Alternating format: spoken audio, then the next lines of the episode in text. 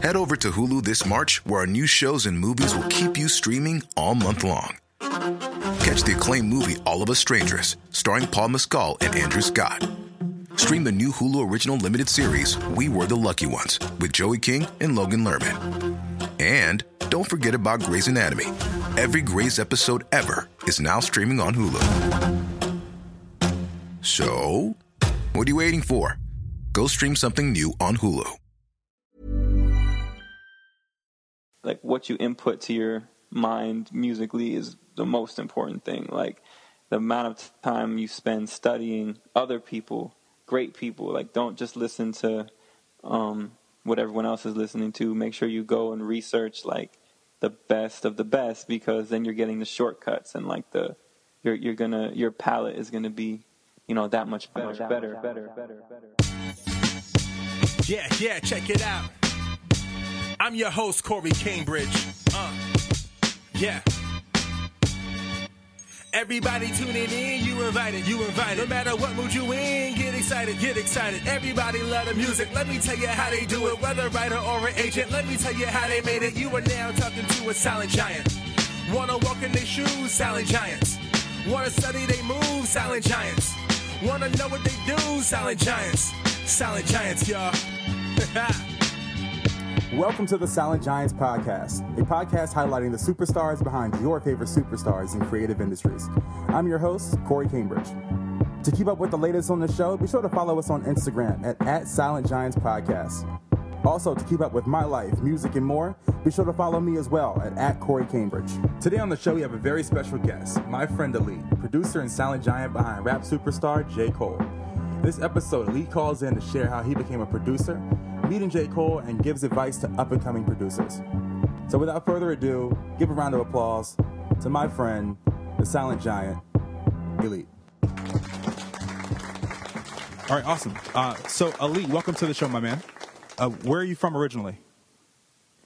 Um, well, originally I'm from uh, Connecticut, and oh, I grew up in like Connecticut and Westchester, which is like outside of New York.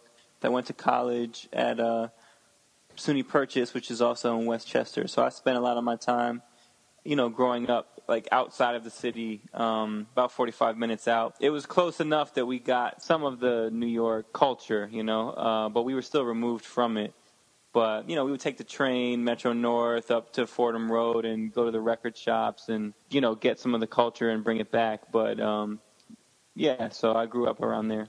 So, what were your earliest memories of, of first falling in love with music? Uh, apparently, the first, the very first thing was um, the movie La Bamba. I remember when I was a little kid, I used to uh, watch the movie La Bamba about Ritchie Valens, the Ritchie Valens story, and like memorize all the songs and that and sing them. And um, I think my dad took notice that I was uh, so into that movie. I would like, rewind it all the time and you know learn the songs and sing them. And um, my dad was always very supportive and like if he saw that I was passionate about something, he would he would he would you know nurture it. So I remember he went to the store to get to you know to the record shop to buy me uh, a cassette tape because he was like, all right, well if my son likes music, let me let me get him some music that he could listen to. And um, the first tape that he bought me was Thriller because I guess in his mind he was like, well if he likes music, let me get him the best you know the biggest album ever, like so he can so he can start with that. And um, so Thriller was really the first cassette or album that I had and. Uh, I pretty much became obsessed with Michael Jackson after that, and like I, I think there was a good four year period where I wouldn't listen to anything that wasn't Michael Jackson when I was a little kid, and I was just obsessed. And um, I think it started there. Funny part is the way I got into hip hop was there was a Heavy D verse on um, on the Dangerous album on the song called Jam. Yeah, and I remember I really liked it, and like I told I asked my mom, I was like, can you get me um can you get me a rap album? Like i want to have i want that. Like whatever that is like i want that. I think she got me like mc hammer or something like you know like real commercial and i didn't like it. I didn't i was like i didn't like it. Um i think i wanted something more real. Even though i was a little kid i could feel it you know? I could just feel it wasn't um, quite what I was looking for. But um, you know, I eventually made my way. I, I was into Kris Kross though, definitely into Kris Kross because I saw them in the video, so I started getting on them. Maybe Totally Krossed Out might have been my first like hip hop album that I really liked as a as a little kid. You know. what were your earliest memories of making music, uh, and when did you know that you wanted to like be an artist? I guess I started late in high school, maybe my senior year. I had this. I don't know how I found this little program, but I had this computer program. I was like into the internet and like the computer. Like I was always on. You know, I was early on America Online and all that stuff. So I was probably just like searching the web and finding stuff. I was really into hip hop in high school, so I was digging for music all the time. Um, I was kind of like the kid in high school who had like all like the underground rap stuff. I had Eminem before he was famous. I had like, like all you know. I was up on everything, and, and um, I uh, I found this program. It was called Hip Hop eJay, and it was kind of like making beats on your PlayStation, where it was like all these pre-made loops that you like could put together, and they kind of went to each other, and you could like change the tempo or put different bass lines with. They're probably all in the same key or whatever it was, but um, was a real like elementary way to make music. Um, and I kind of started playing with that. But then once I started doing that, I kind of was hungry to like, you know, oh, I want to, you know, figure out like how do I how do I do my own stuff, you know? So I would go on like message boards, um, like rapmusic.com, or um, there was another site um, that I used to always go on, uh, Canibus Central. I was a big Canibus fan. Like we were, you know, it was just all these little websites and stuff, and I kind of just started like linking with people on there and like figuring out how to do it, um, getting getting help from people and asking questions, and uh, uh, then I started using the program uh, Sony Acid. And once I got onto that, then I kind of started, you know, making my own stuff a little bit more uh, organically.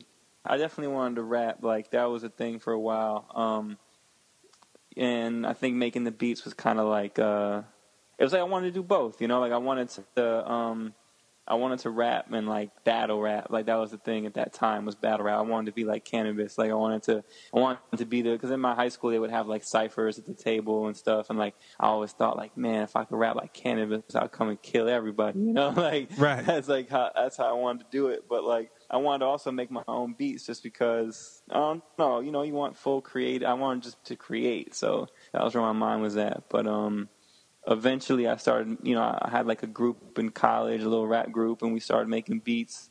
Um, or I started making beats for them, and one of the beats that I made for us um, actually turned into uh, a song for Drag-On that got that was my first placement called Fireman. How did that come about? Like, how did that that introduction into the actual music industry happen? Like, how did, how did that beat get to Drag-On? Uh, well, it's a kind of a long story, but basically, um, I studied abroad the summer between high school and college. It's kind of like my my step, my foot in to get into college. I took a course in Spain um, where it was like a music composition course, and um, I, I was basically it was it, it said it was music composition, but basically what we were doing it was really like a a roadie class. Like it, we were putting on shows in Spain, like the whole class, and like your job was like you have to contribute somehow to the show, whether it's playing an instrument, performing, doing backline, um, lights, sound, loading gear, whatever it was. Like you had to contribute to the to the to the show. So that was the class basically. It was a really cool class to be honest. Like we were just doing gigs in Spain like every like three days or so. And um, so what I did was I was like, well, I can rap, so I'll just rap. So I was rapping out there. Like we had like basically we were doing like jam sessions, like where like we would have like a jazz, you know, all these jazz musicians from the from the from the conservatory playing instruments, and like me and a couple other kids like rapping. They would play like instrument, you know, they they, we, they would like replay like Dr. Dre beats or something, and we would just like rap over them. But like. Um, you know, in Spain at the time, it was like people were loving it, and um, there was this uh, one of the other people who was taking the class, um, her name was Alima Dean, and she uh, is the sister of Dee and Waah, who are the CEOs of Ruff Ryders. And she saw me out there. She's a younger sister, by the way, um, not Chivon, who's the older sister, but okay. Um, she saw me out there, and um, we became friends, like just because we were, you know, we had similar interests and and, and music um, conversation, and like uh, she liked, you know, my rapping and everything. So when she saw me, she said to me, you know, she "Oh, when we get back to the states, you know, like my brothers have a studio, like, you know, I want to take you there." and I didn't know anything that she was Ruff Ryders or nothing like that. So I was just like, yeah, okay, like sounds good, you know, like that sounds fun. Like at the time, I had nothing really going, so I was just like, fine, you know, that sounds cool. So literally, when we got back to the states, like she took me to Yonkers, and like I walked into the studio, and like Swizz Beatz was in there with like pit bulls, and like it was like straight out of a movie. I, I was pretty uh, culture shocked. and um, she had me like put me on the spot, had me rap for people and like all kind of stuff. I went through like real, real hip hop boot camp out there uh, for a while, and um, it was really good for me, a great experience because I got to kind of experience the culture from the inside and like um, I got an internship. She got me an internship at, at Powerhouse, which was the studio in Yonkers. Um, basically, I was just you know making runs and getting people food or whatever they needed and cleaning up and doing stuff.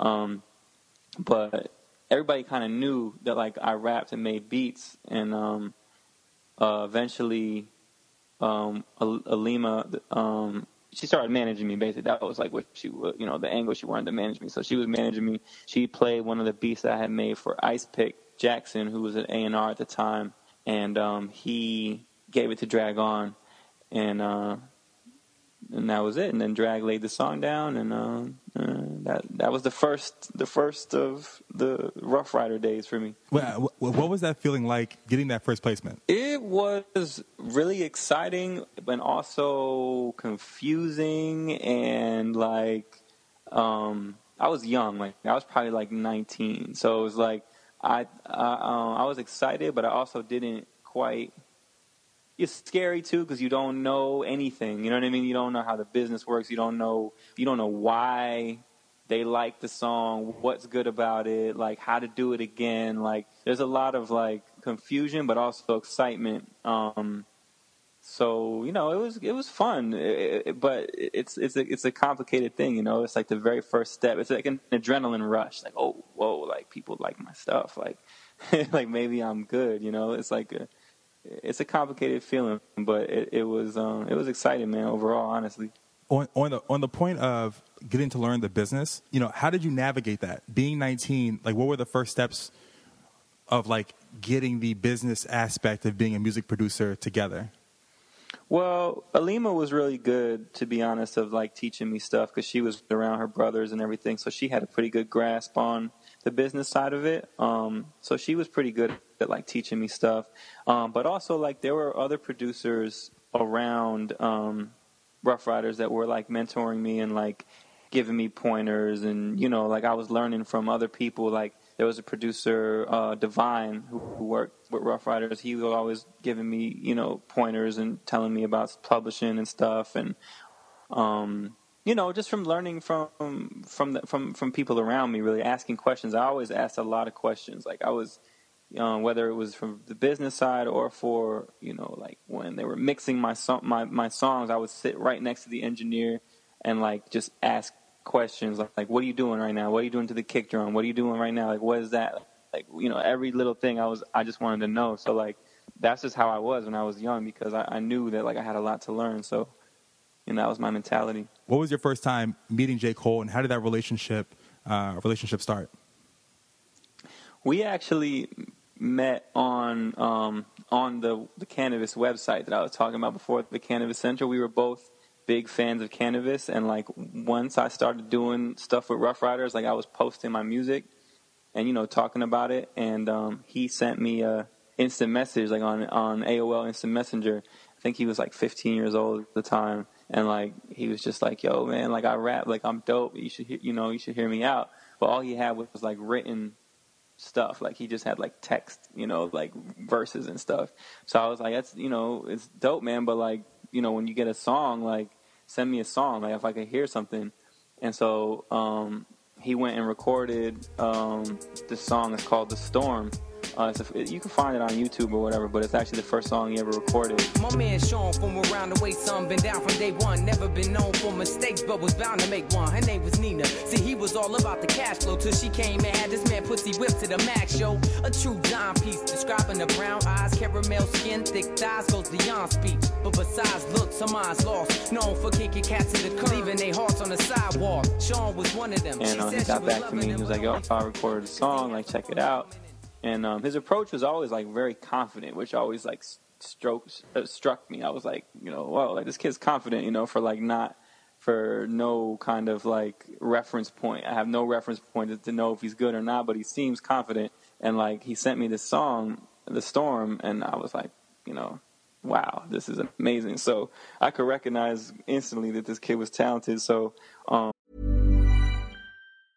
As a person with a very deep voice, I'm hired all the time for advertising campaigns. But a deep voice doesn't sell B2B, and advertising on the wrong platform doesn't sell B2B either. That's why, if you're a B2B marketer, you should use LinkedIn ads. LinkedIn has the targeting capabilities to help you reach the world's largest professional audience. That's right, over 70 million decision makers all in one place. All the big wigs, then medium wigs, also small wigs who are on the path to becoming big wigs. Okay, that's enough about wigs. LinkedIn ads allows you to focus on getting your B2B message to the right people. So, does that mean you should use ads on LinkedIn instead of hiring me, the man with the deepest voice in the world? Yes. Yes, it does. Get started today and see why LinkedIn is the place to be to be. We'll even give you a $100 credit on your next campaign. Go to linkedin.com slash results to claim your credit. That's linkedin.com slash results. Terms and conditions apply. Hey, I'm Ryan Reynolds. At Mint Mobile, we like to do the opposite of what Big Wireless does. They charge you a lot, we charge you a little. So naturally, when they announced they'd be raising their prices due to inflation, we decided to deflate our prices due to not hating you. That's right. We're cutting the price of Mint Unlimited from $30 a month to just $15 a month. Give it a try at mintmobile.com slash switch. $45 upfront for three months plus taxes and fees. Promo for new customers for limited time. Unlimited more than 40 gigabytes per month. Slows. Full terms at mintmobile.com.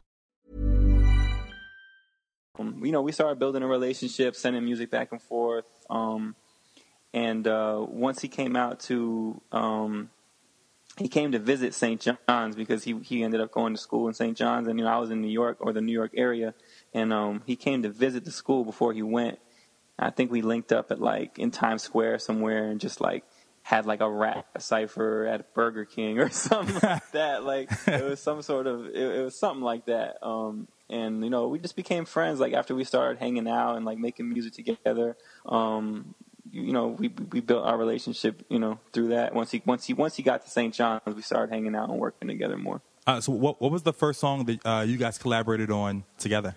songs that will probably never be that Oh, no yeah. will ever hear songs that aren't uh before he was even J. Cole, you know, it was like when he was under the name Therapist, like we were doing some stuff. But like um the first song I guess that I guess that's like official like J. Cole song will probably be the song called Playground.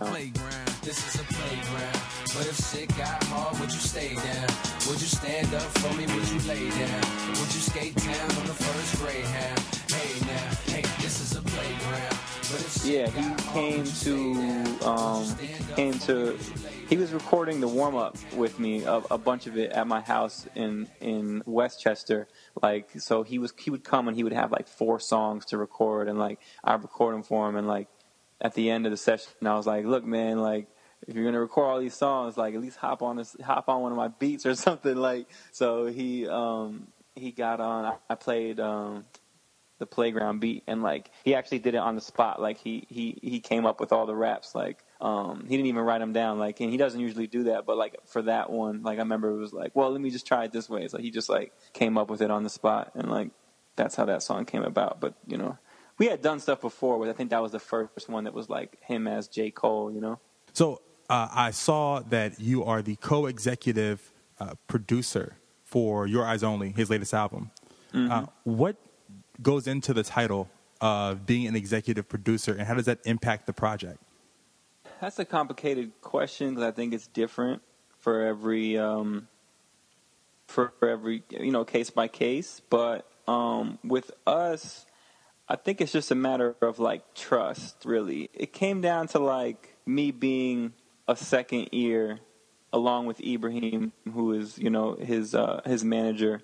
Um, it, it came down to like just being another ear, a set of ears that he trusted and could bounce opinions off of. And, um, you know, I did a lot of stuff as far as like actual production work with editing and sequencing and arranging and all that stuff.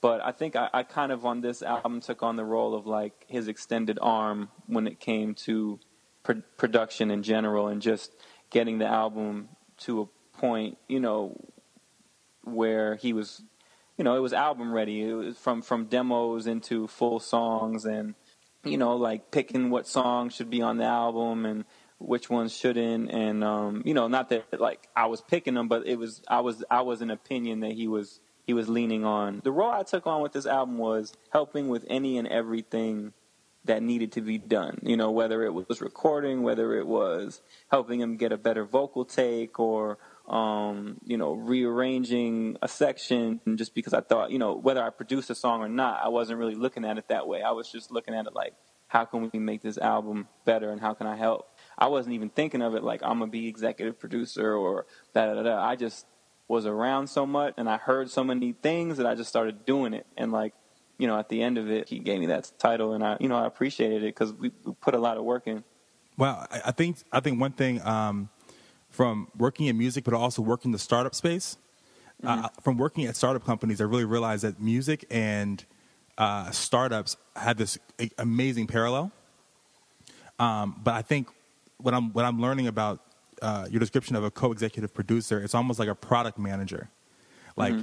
a person who just makes sure things are like running smoothly and they give their input and they're just helping with the flow of the project to completion.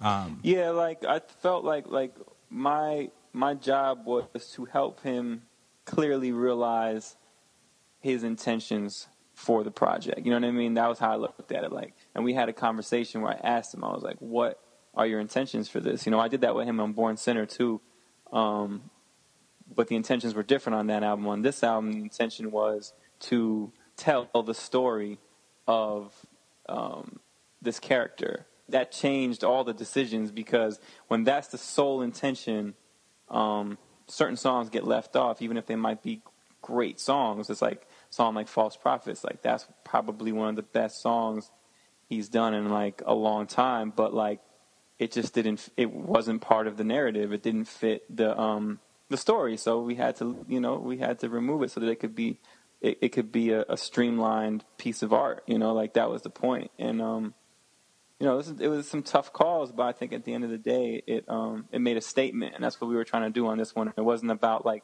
sales or or how many singles or how many big records or how many you know songs people would want to just like bump in their car or whatever it was. Like that was not a, that was not even in consideration. It was just about this narrative and um, the statement that he wanted to make with the story. You know, so we we focused on that and streamlined it to be that describe the process of making Crooked Smile. What was that process like from beginning to end uh, the making of that song? Uh, well, it started with a live performance that he did. You can find it on YouTube somewhere, but it was like it was like uh, Ron was on the keys, and um, it was like an acapella, I think, where he's just playing the keys, and it was like this these chords from from the Jennifer Hudson sample that we ended up using. I think Cole had another beat with that sample in it, and Ron might have just heard it or something and just decided to play it. Um, and um, Cole did this verse. I think it was the first verse on Crooked Smile. Um, but it was just like spur of the moment thing. It wasn't planned or nothing. It was just like one of those things at the show where he's just like, oh, I'll just do this verse over this piano thing. They tell me I should fix my grill because I got money now. I ain't gonna sit around in front like I ain't thought about it. A perfect smile is more appealing, but it's funny how my shit is crooked. Look at how far I done without it. Just to show the kids it's real. We ain't picture perfect, but we worth the picture still. I got smart, I got rich, and I got bitches still. And they all look like my eyebrows, thick as hell.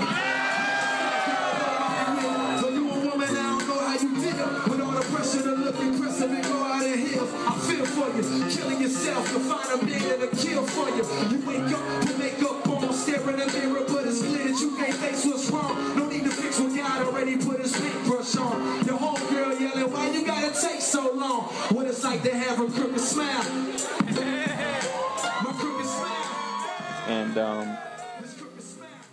hit him up about it because the content of the um, of the verse I thought was so special and so important for people to hear, you know, and also to represent him and who he really is and what he really stands for. Because I think up until that time, people knew Cole who he was if you were a fan of his and you knew his whole catalog. But as far as singles went, like he didn't really have a song that was truly represent, re, you know, that truly represented who he really was as an artist as far as like content.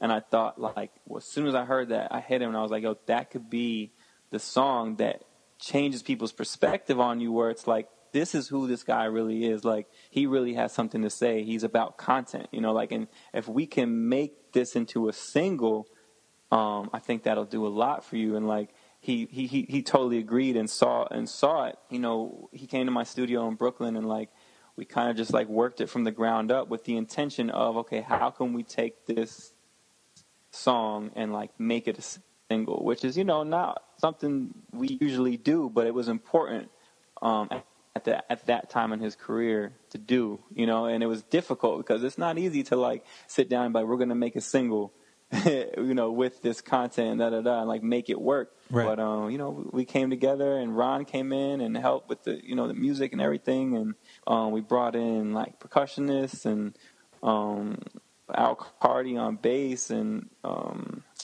man, it was a lot. It was a group effort. We pulled in all the, the you know all the all the resources we could, and and, and I think we executed it. Uh, how did how did TLC uh, become a part of the project? Uh, this girl Melanie um, had written the hook, um, and it was her singing it. And I think we had just thought like, or he might have brought it up, like it reminded him of a TLC song where like I'm pretty, I'm pretty. like one I'm of pretty. Yeah, like so.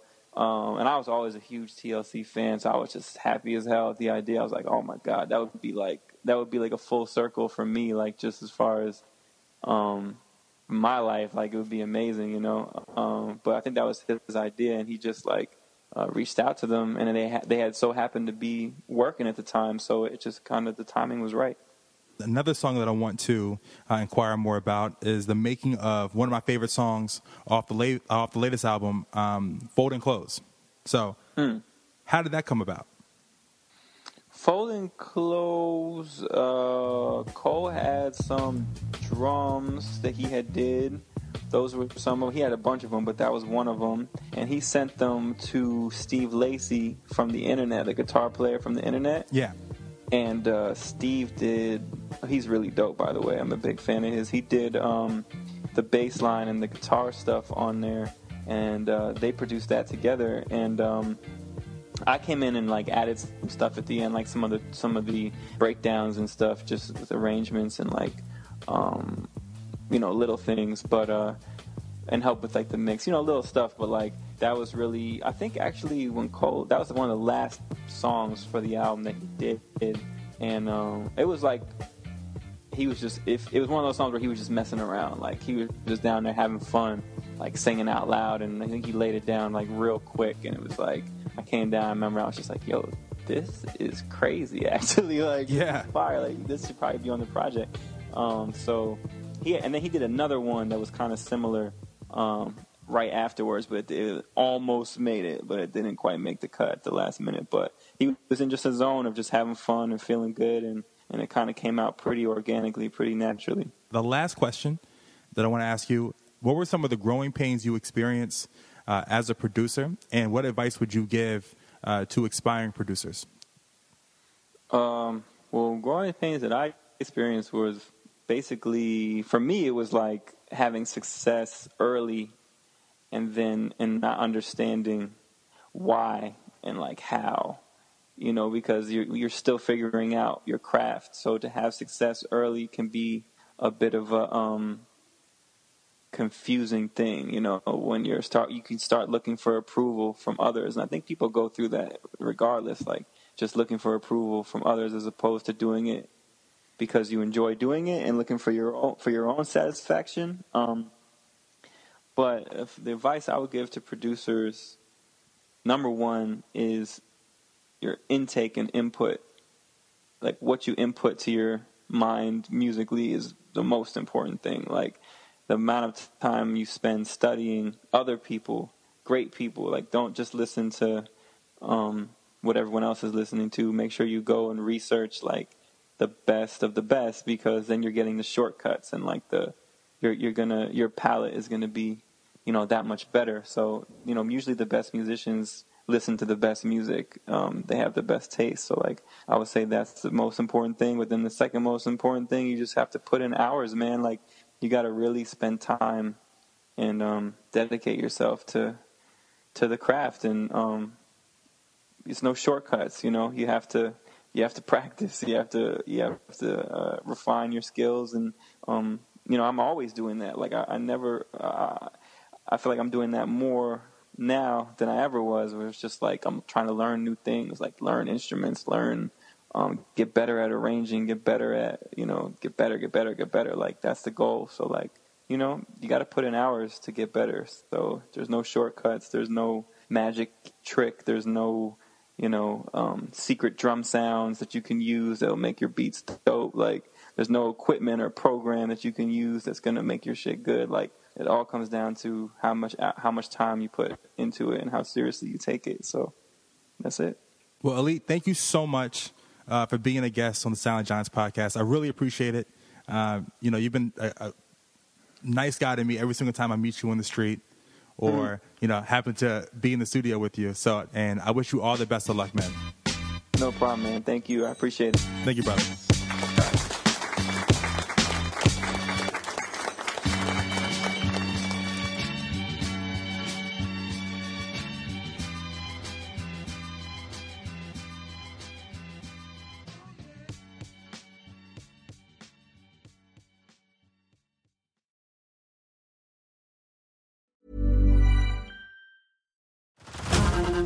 To Hulu this March, where our new shows and movies will keep you streaming all month long.